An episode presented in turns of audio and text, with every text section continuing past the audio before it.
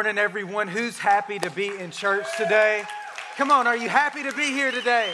Awesome, awesome. I'm so glad to be here. And also, I just want to say a big welcome to everyone who's with us online, joining in with us uh, for church this morning. Thank you so much for being with us online. You're our family, and we look forward to the day that you get to come be with us here in person. So, uh, hey, it's just so good to be with all of you. If I haven't had the privilege to meet you yet, my name is Caleb, and I get to serve as one of the pastors here at City Hope. And it's just a joy uh, and a dream of mine that I get to be a part of this team and this church, such an amazing church. And as always, I just want to take a moment and honor our lead pastor, Ben and Annalise, and their family. They're amazing boys. Come on, don't you love your pastor? Pastor Ben does such an amazing job with leading us. And real quick, if you're a student with us, we've been conducting a survey. You can take place in this if you're a middle school student or high school student. You can scan this. And what this survey is going to do is it's, it's helping us. We're gathering information to learn how we can better serve our students and also how we can better serve families. And what this survey asks is, I wish my parents knew, okay? And it's totally anonymous. So, like, even if you fill it out, there's no way that we will even know who you are. So we wouldn't even be able to tell your parents, okay? So, like, your parents aren't even gonna know. So, but seriously, like, uh, we've been getting answers back, and it's just amazing to see the results of what students are saying. And it's just showing us areas where we can lead students and families better. So, this will be here for a second. If you would like to do that, you can scan it with your phone right now, and you could do that. Take a second. But today, we're gonna be continuing the series that we've been in for a few weeks on the book of James. And through this series, we've been just taking a deep dive into the book of James in the New Testament. And I love series like this because in these type of series, we get to just kind of go verse by verse, line by line, and just dissect God's word. And it's one of my favorite type of messages to prepare for, but also it's one of my favorite messages to speak because in these type of messages, like I don't have to try to create content. I just get to share with you the word. And then we talk about that. And so that's what we're going to be doing today. And, and I, how many of you know, like, like the word is powerful, okay? Like it doesn't need me to help it, all right? So it's powerful, and I'm going to share it with you, and it has the power to, to touch you today. So uh, we're going to be picking up where Pastor Ben left off. In, in week one, Pastor Ben started in the book of James, and he did the first half of chapter one. He talked about trials and temptations because that's heavily what they talk about in that, in that passage. And then last week, we had our good friend, Pastor Drew Frieder from Maryland, and he is a pastor of Lift Church there. And he came last week and he shared a message from the book of James on the topic of jealousy and comparison, and such a great message last week. If you missed any of those, you can catch them online or on our website. But today, as I said, I'm picking up where Pastor Ben left off, which is at verse 16. So if you have your Bibles with you today, you can open them with me to James chapter 1, verse 16. And we're going to be looking at 11 verses, verse 16 through 27. And what we're going to do is we're just going to kind of read through it at first and then we're going to dissect it together. But I love the book of James because James, when if you've read it before, one thing you'll see is that James is very direct in his communication. Like, he's very bold. He just says it like it is. Like, I don't know about you, but I really appreciate direct communication. Like, I don't like it when people beat around the bush. I want them to just tell me what they say. Is there anybody with me? Like, you know, I want to know exactly what my boss thinks. I don't want, you know, my boss to, to tell me something and then go home and tell their wife what they really meant to say to me, right? Like, has anybody ever done that before? Like, you, you were trying to confront somebody, but then you didn't, you didn't quite have the boldness to get it out. And then you went home and was like, man, they just this and that. And they're, you know, and you're like, that's what you really should have said, you know? Like, just tell me like it is, you know? Like, just say what it is so that I can correct it, so that I can fix it. So, James really talks to us like that, and you're gonna see that. He's pretty bold. But one of the things that I wanna point out to you today is that in this passage, one of the things that you're going to see is that James mentions God's word, the phrase the word or God's word, five times. And I'm going to point it out to you, but it's very important. So take notice to it. And starting in verse one, James says, Don't be deceived, my brothers and sisters. Every good and perfect gift is from above coming down from the Father of heavenly lights. And so, what James is wanting to let us know just right off the bat is that if it's good in your life, it came from God, okay? Like you would say, no, it comes from, from my labor and the sweat of my brow, and I work hard for what I have. Yes, but God gives you the ability to labor. God gives you a brain that allows you to think. God gives you a job. He provides for you the, the resources. And so everything that's good in our life can be traced back to God. And one common misconception would be that God tempts us. And Pastor Ben talked a little bit about this in week one, but the truth is that God does not tempt us. He doesn't have the ability to tempt us. That's the devil. Now, God will take bad things in our life and He will use them for good, but everything in our life that's good is from God, coming from the Father of heavenly lights, who does not change like shifting shadows. He chose to give us birth through, here's the first mention, He gave us birth through the word of truth that we might be a kind of first fruits of all He created. My brothers and sisters, take note of this that everyone should be quick to listen, slow to speak, and slow to become angry, because human anger does not produce the righteousness that God desires. Therefore, let us, and here's where he starts to get really bold. He tells us what to do. He steps up in our grits, okay? Like, that's what we said in Alabama. He gets all up in your cornbread, okay? So, therefore, get rid of all moral filth like, that's bold. It got quiet in here. Like, get rid of all the moral filth and the evil that is so prevalent, he says, and humbly accept, second mention, the word that was planted in you because it can save you. It can save you, he tells us. Don't merely listen to the word, third mention, because if you just listen to it, you, you deceive yourselves. So don't only listen to the word, but do what it says. Anyone who listens to the word, fourth mention, but does not do what it says is like someone who looks at his face in a mirror. And he compares the Bible to looking into a mirror. And after they look at themselves, they go away and immediately they forget what they look like. But whoever looks intently into the perfect law, now, at this time, they didn't have the whole Bible, the New Testament, and all that, but they had the law that was given by God, God's word spoken, written down on paper, the law. So he's talking about the Bible essentially. Whoever looks intently into the law that gives freedom and continues in it, not forgetting what they've heard, but doing it, they will be blessed in what they do. And so James lets us know there that there is a blessing that comes with obedience to God's word. That through us obeying what God tells us in his word that we receive blessing. And James gets even more hardcore here, where he says, Those who consider themselves religious and yet do not keep a tight rein on their tongues, they deceive themselves and their religion is worthless. Like, wow. Mic drop there, right? Like, let's just go ahead and have the altar call and, and get out early today, right? Like, he just said it. And I didn't say it, James said it. So don't be mad at me, be mad at James, okay? Like, I don't know if we realized how big of a deal that was, you know? I didn't realize my gossip was that big of a deal. I didn't realize the words that I said was that, that big of a deal. But he says, you call yourself religious and a, or a Christian, and, but you can't control your mouth. Well, then your religion is worthless.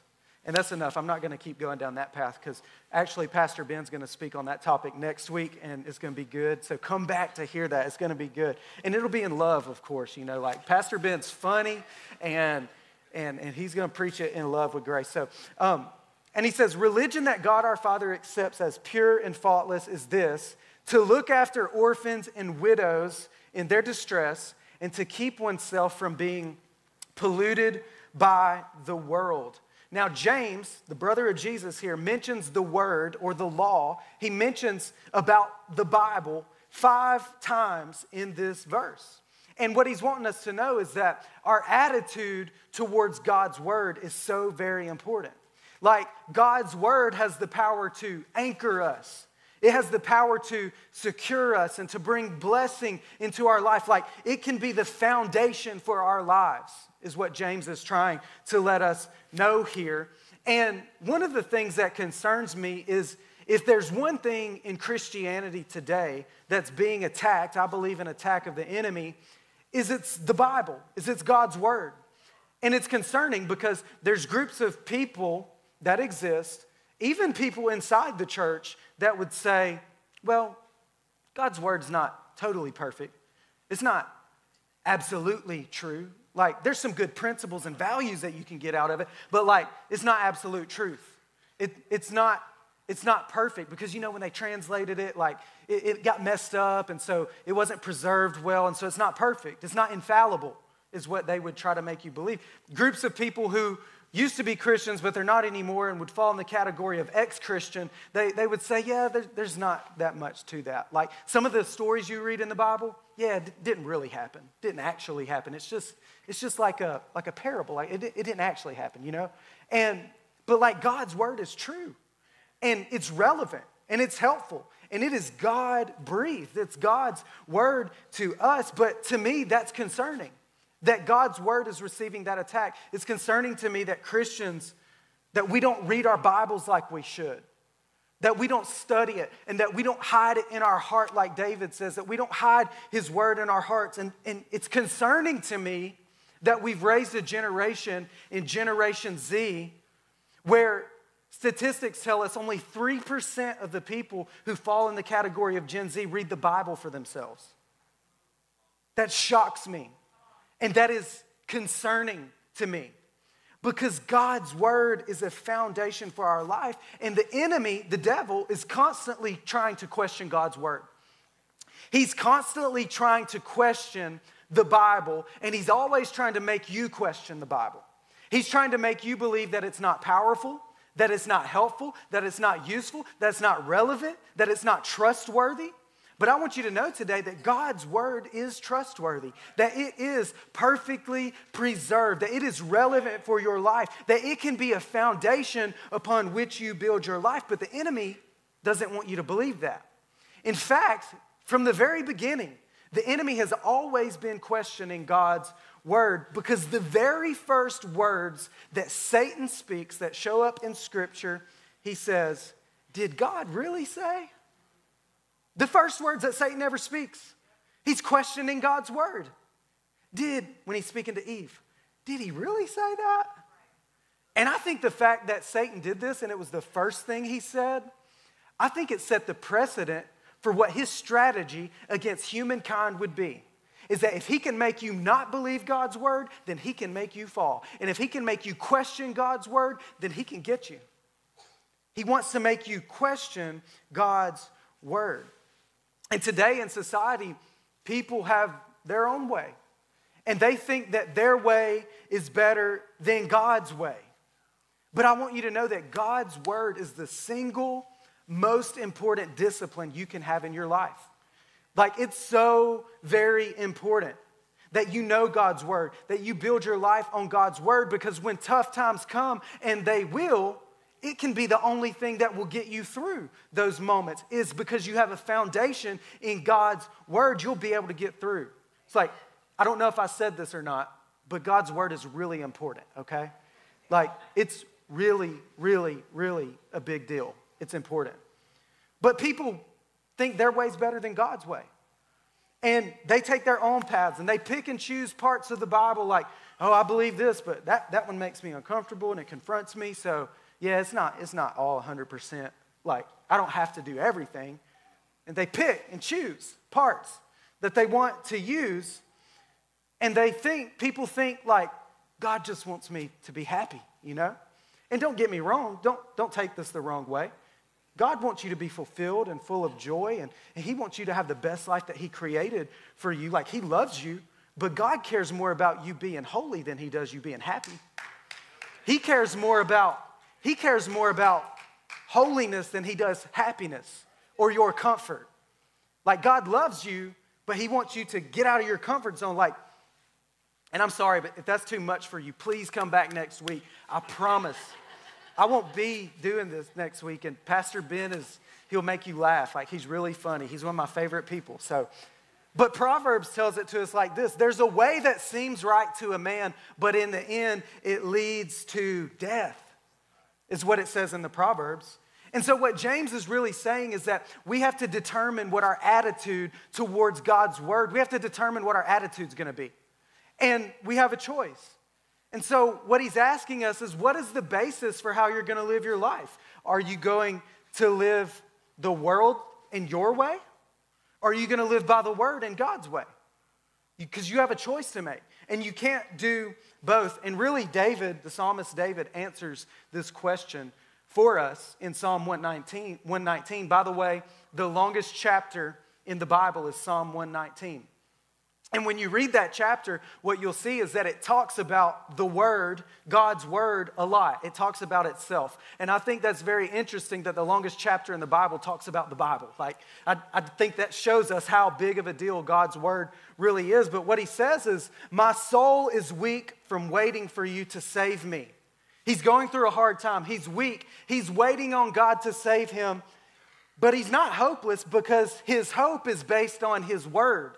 He says, My hope is based on your word. And so, because he has the right attitude about God's word, because he's going through a storm, that doesn't mean that he's hopeless. He has hope because his hope is based on God's word. And you're going to go through some storms in life. Hear me. You're going to go through life's toughest day, but you can still have hope in the worst moment of your life if you will base your hope on God's word. Like, it's the single most important discipline that you could have in your life is hiding God's word, his written word in your heart. And Jesus even tells us this principle. He tells it to us in Matthew chapter 7. He says, Everyone who hears these words of mine and puts them to practice. So notice, not that they just hear them and deceive themselves, but they do it. They put it into practice. They are like a wise man who built his house on the rock. The rain came down, the streams rose, and the winds blew and beat against the house, yet it did not fall because it had its foundation on the rock. And I want you to know today, church, that there's gonna be some storms in life, and they're gonna come and it's gonna beat against your marriage. And storms are gonna beat against your family and your kids and your mind and your body and your finances. And when those storms come, if you've built your life on the rock, rock, God's word, you will not fall. You can stand in the midst of storms if God's word is your foundation. Jesus tells it to us, He gives us that principle. And the truth about the Bible is that, like, the Bible doesn't just talk about God, the Bible is God. And some of you are like, oh, what is this new age junk he's saying? It's not new.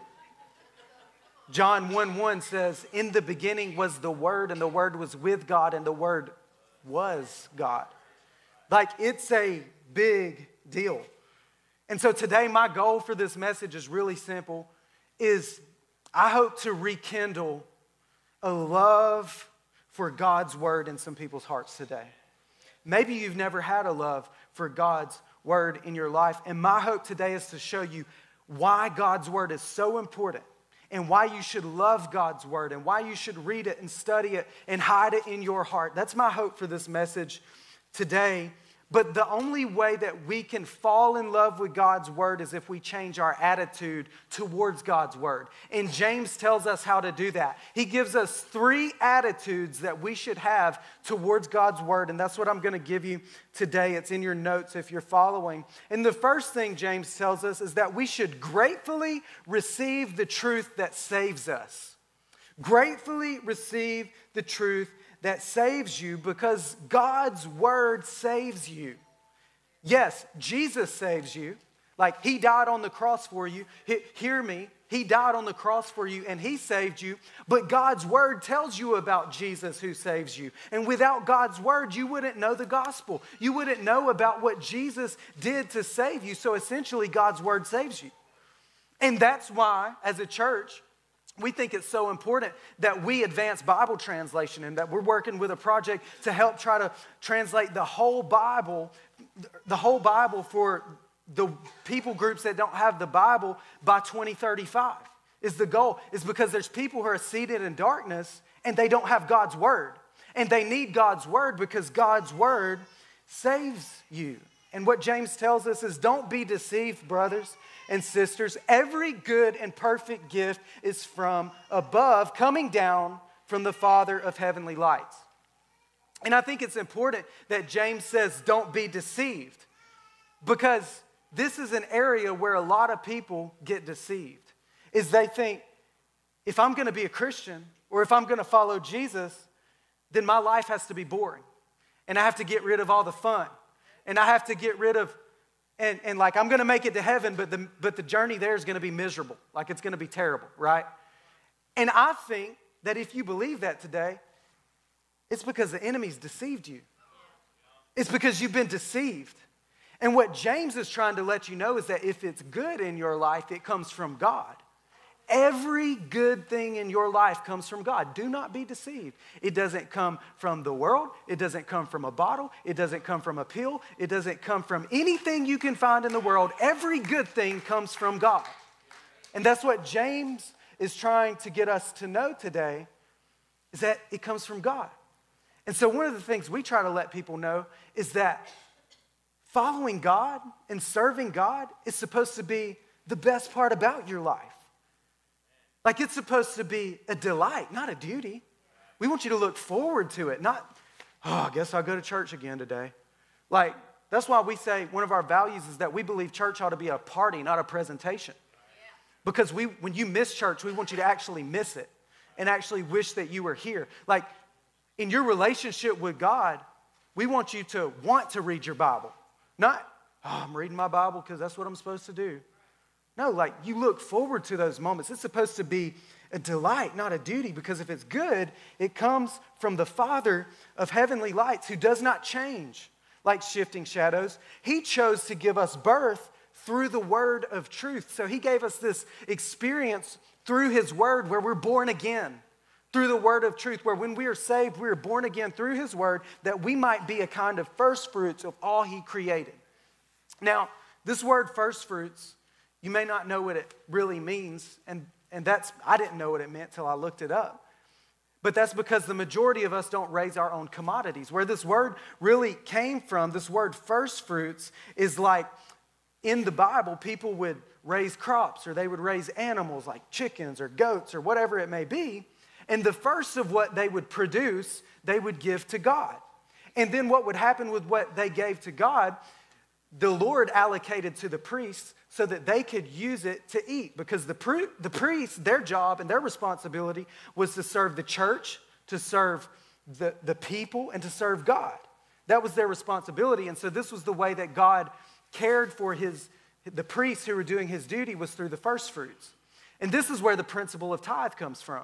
The principle that is today in churches. And some churches have, have made it what God never really intended for it to be, because really what it's all about is it's about the first and the best.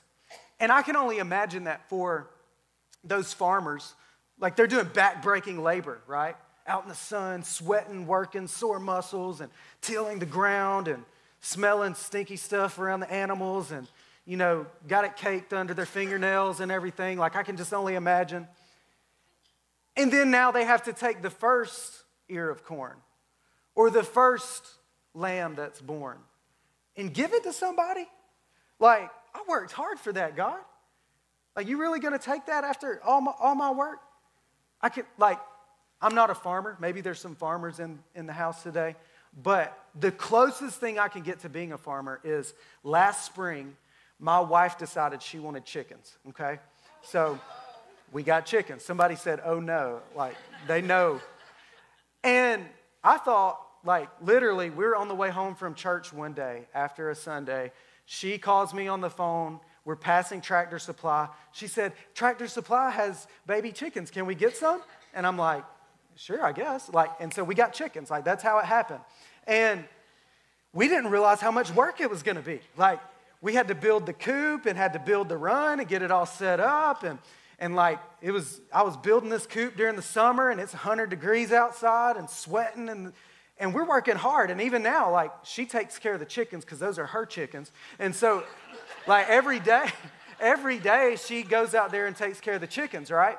Feeds them, waters them. And, and the best thing that we're looking for is the eggs that come with it, right? And they still haven't started laying yet. And so I'm like, if they don't start soon, we're eating chicken for dinner, you know? Like, this, this can't go on. Like, but the point I'm trying to make is that, like, I'm looking forward to the day that those chickens start laying some eggs because I love eggs. And, I, and that would be like they lay the first egg, and it's like, all right, I got to give this up now. I got to give this egg away, you know? Like, I got to give it to God. But I worked hard for them chickens to lay the egg. I built that coop and I, I sweated and, and, and I deserve to eat that egg. I worked for it, right? And so if y'all see an egg in the offering plates later, y'all know what happened, okay? Y'all know where to look. Where's that? Where'd that come from? No, I'm just kidding. But the point that I'm trying to make is because they were grateful for what God had done. They were grateful that God had put good things in their life. They were grateful that God gave them the ability to labor and the ability to think, and that God saved them and was saving them day by day. They were grateful for that. So their response was gratitude God, I'm grateful for you. So in response, I will give you the first fruits. I'll give you the first of what I have. And you know, God's done a lot for me in my life. He saved me from a lot of things. And because of that, my response to God is God, I'll give you everything that I am. I'll give it all to you. I'll give you my family. I'll give you my finances. I'll give you my job, my dreams. It's gratitude, it's a grateful heart. Is that making sense? So we should have an attitude of, of gratitude towards God's word. And the second one, the second attitude that James gives us is that we should humbly accept the truth that confronts us. Humbly accept the truth that confronts me. And I think it's important that he uses the phrase humbly because a lot of times we have a lot of pride when it comes to what we believe to be true. Okay? That's, that's where the phrase my way or the highway came was pride, not, not humility, okay? Like, my way's right. Like, I, I know the truth. I have the truth. And there's a lot of people who get really prideful about this. And so, what James says is, brothers and sisters, take note of this. Everyone should be quick to listen, and I'm not very good at that. You can ask my wife. Slow to speak, and slow to become angry. I'm working on that. I'm getting better, but I still have my days, you know? And he says, because human anger doesn't produce the righteousness that God desires. And so when I read that verse, now all of a sudden it's in my face confronting me. It's stepping on my toes a little bit because it's dealing with a sore spot in my life. Like it's dealing with an area that, that something's messed up, something's wrong. And so it confronts me, and that can be a little uncomfortable. And so James then says, therefore, get rid of all moral filth. This is where he's very bold. And the evil that is so prevalent, get rid of it and humbly accept the word. So he tells us that our attitude should not be pride about what we believe to be true, but it should be humility in acceptance of what God thinks to be true that's been planted in you because it can save you. God's word can save you. And like, there's a lot of people in the world and even in the church that they're prideful about what they think to be true. They're prideful about their theology and their doctrine and the way it's supposed to be spoken. And and I, I know some of you have experienced the feeling of, of pride about what you believe to be true. I mean, this, this semester of small groups, for my first time ever, I'm in a middle school and high school boys fantasy football small group, okay? And when we showed up to that draft day, those boys were proud about who they knew was the right picks, okay? And they might have disagreed with each other. And that's why when people went up to the board and they picked somebody, they're like, oh, you're stupid, you're trash, you're terrible, he's, he's terrible player, you're gonna lose every game. Because they were prideful about what they, they thought to be true. And when it comes to God's word, I think that we should have the attitude of let every man be a liar and let's just let God be true. Let's just let what the Bible says be true. And there's a pastor by the name of Timothy Keller, and he says it like this He says, If your God never disagrees with you, you might just be worshiping an idealized version of yourself. Because there's gonna be some moments when the Word of God's gonna slap you upside the head, okay? And you're gonna feel like, well, I don't know what I think about that. I don't know if I even believe that way. I, I don't even know, I don't even know if that that's true. I, I don't even know how I feel about that. And what James says is you better humbly accept it. You better not be prideful about it, but in humility accept what God's word says. And this word accept in the original Greek is this word dekomai. And what dekomai means is to accept as a stranger or to receive into one's family. And so when we read it, he's saying, humbly accept God's word as a stranger. That paints the picture for us that a stranger comes to your house, maybe someone you don't know super well. You have a house guest coming, you don't, you don't know them super well, and they come to the door and they knock, and, and you open the door, and you don't, you're not familiar with them, you don't know them super well, you don't know what the conversation's about to be, but you open the door anyways, and you say, Come on in, have a seat, can I get you something to drink? Because sometimes when you're reading God's word, it's unfamiliar and it's uncomfortable and it gets you out of the comfort zone. And you don't even know what it's to look like. You don't know what the conversation's to be. And you have to just accept it in as a stranger. You have to just welcome it in and receive it into your family. And, and that's the picture of allowing God's word into our lives. We have to allow it into our lives. And Pastor Chris Hodges would say that the mark of a God changed heart is that I like God telling me how to live. Not that I reject it, but that I want it, that I want Him to tell me how to live. I'm not trying to reject it. I'm not trying to do my own thing. God, I need you. Tell me how I ought to live. Would you shape me? Would you mold me? Would you make me what you want me to be? And then the last attitude James gives us is that we have to intently embrace the truth that guides me. Intently embrace the truth that guides me. And in verse 22, he says, Do not merely listen to the word and so deceive yourselves, but do what it says. Do what it says. Don't just hear it, do it. Be here, be doers of the word, not just hearers. And he says, because anyone who listens to the word but does not do what it says is like someone who looks in his face at a mirror.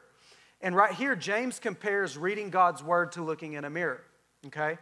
Because sometimes you go out and you think you're looking all good and all fly and everything. And then you go to the bathroom and you look in the mirror and you're like, why didn't they tell me I had that in my teeth?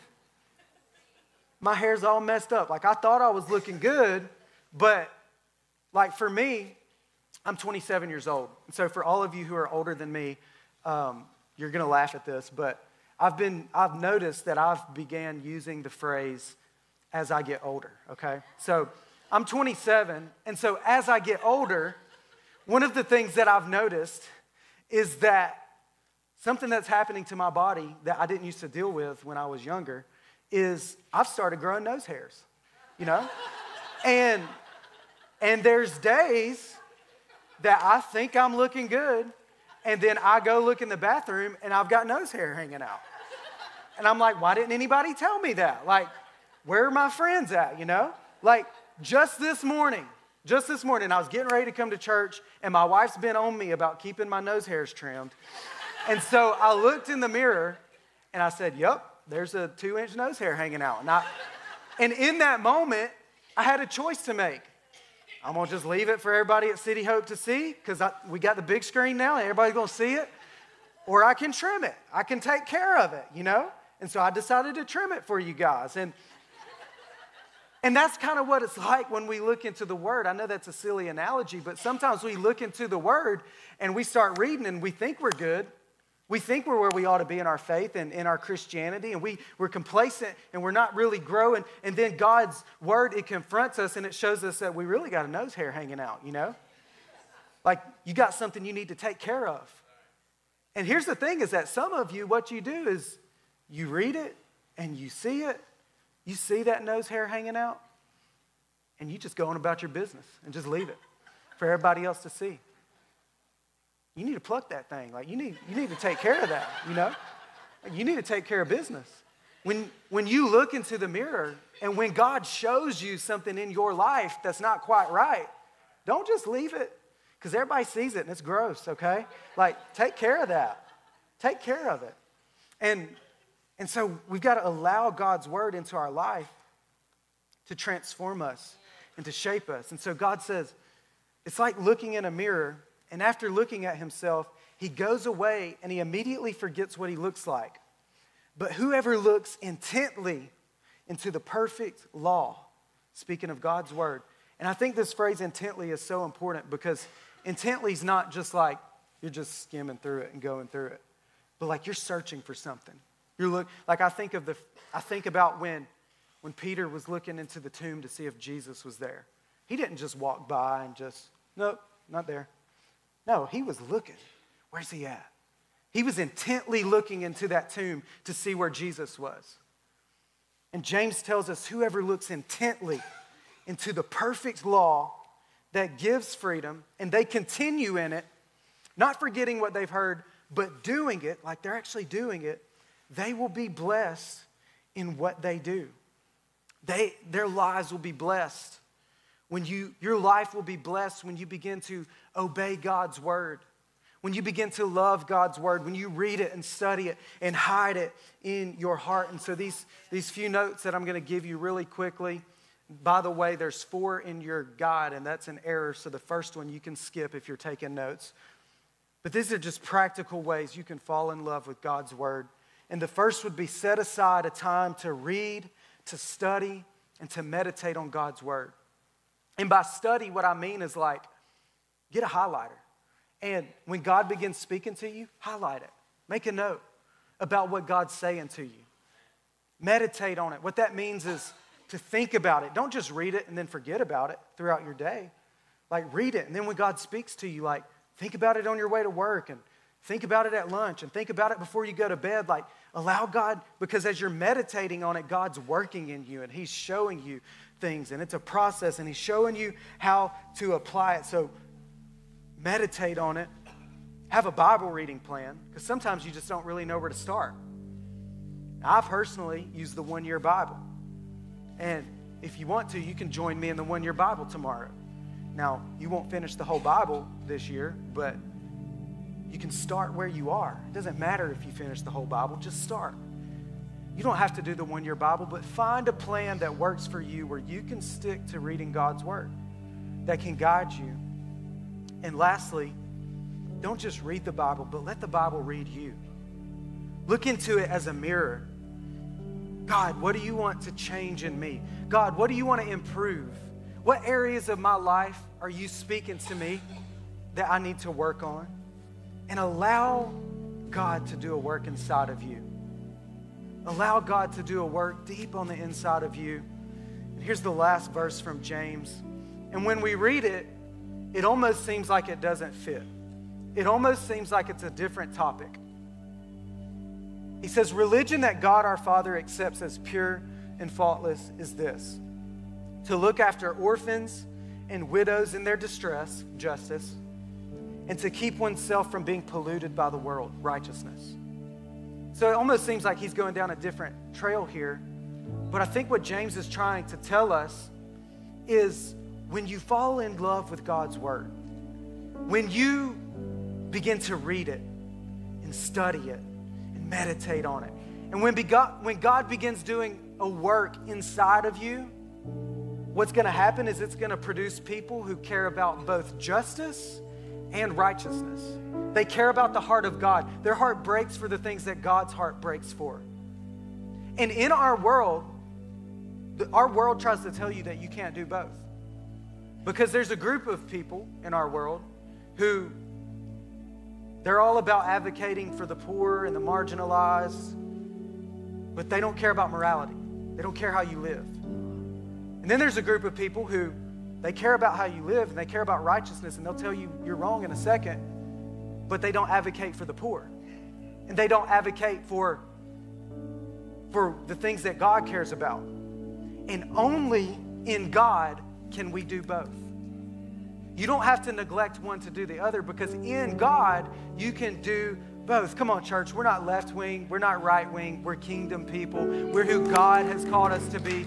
Only when we fall in love with God's word can we be the people that He's called us to be. Come on, would you bow your heads with me?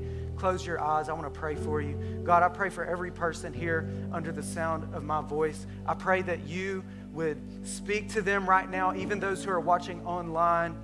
Lord, that you would speak to their hearts, God, that you would show them what you have them to do. God, I pray for every person that they would fall in love with your word. Lord, for the person who, who, who loved it at one point, but they've, they've kind of lost their passion, God, I pray today that you would rekindle a fire inside of their heart for your word, that we would look forward to your word, God, that we would look forward to the moments when we get to hear what you're going to say to us, God, that it's not a, a, a duty or a drag, but it's a delight God, to, to hear what you have to say to us. Lord, and I pray that you would help us to fall in love with your word. Help us to just take one step. We don't have to go from not reading at all to reading an hour. If we can just read five minutes, you'll begin to speak to us, God. You'll begin to show us. Lord, I pray you speak to every person today with your head still bowed and your eyes closed. Maybe you're here today Maybe you're in the room and you feel conviction of the Holy Spirit. Maybe you need some things to change in your life. Maybe you'd say you need to have the right attitude. You want the right attitude towards God and toward His Word. I want you to know that you're only one heartfelt prayer away from a relationship with Jesus and from an attitude change, a heart change. And I'm not going to call you to the front. I'm not going to ask you to stand up or embarrass you, but you need to make a decision. If you feel the conviction of the Holy Spirit drawing you to give your life to Christ today, maybe today you'd say, I need God. I'm, I'm ready. I'm ready to make Jesus my Lord. Today, I want to gratefully receive the truth that can save me. I want to receive that word in my life. Jesus is that word, and He wants a relationship with you today. And if that's you on the count of three, just lift up your hand. One, two, three. I want to give my life to Christ today. If that's you, let me see it. Let me see it. Awesome. Thank you. Anyone else? Anyone else want to receive the word of truth today? Awesome. I want to lead us in a prayer together. So pray this from your heart. Jesus, I confess that you are the Son of God. I believe that you died, you were buried, and you rose again. Today, I put my faith in you. Today, I am saved. You've saved me. You've delivered me. And I gratefully receive you today. In Jesus' name, amen.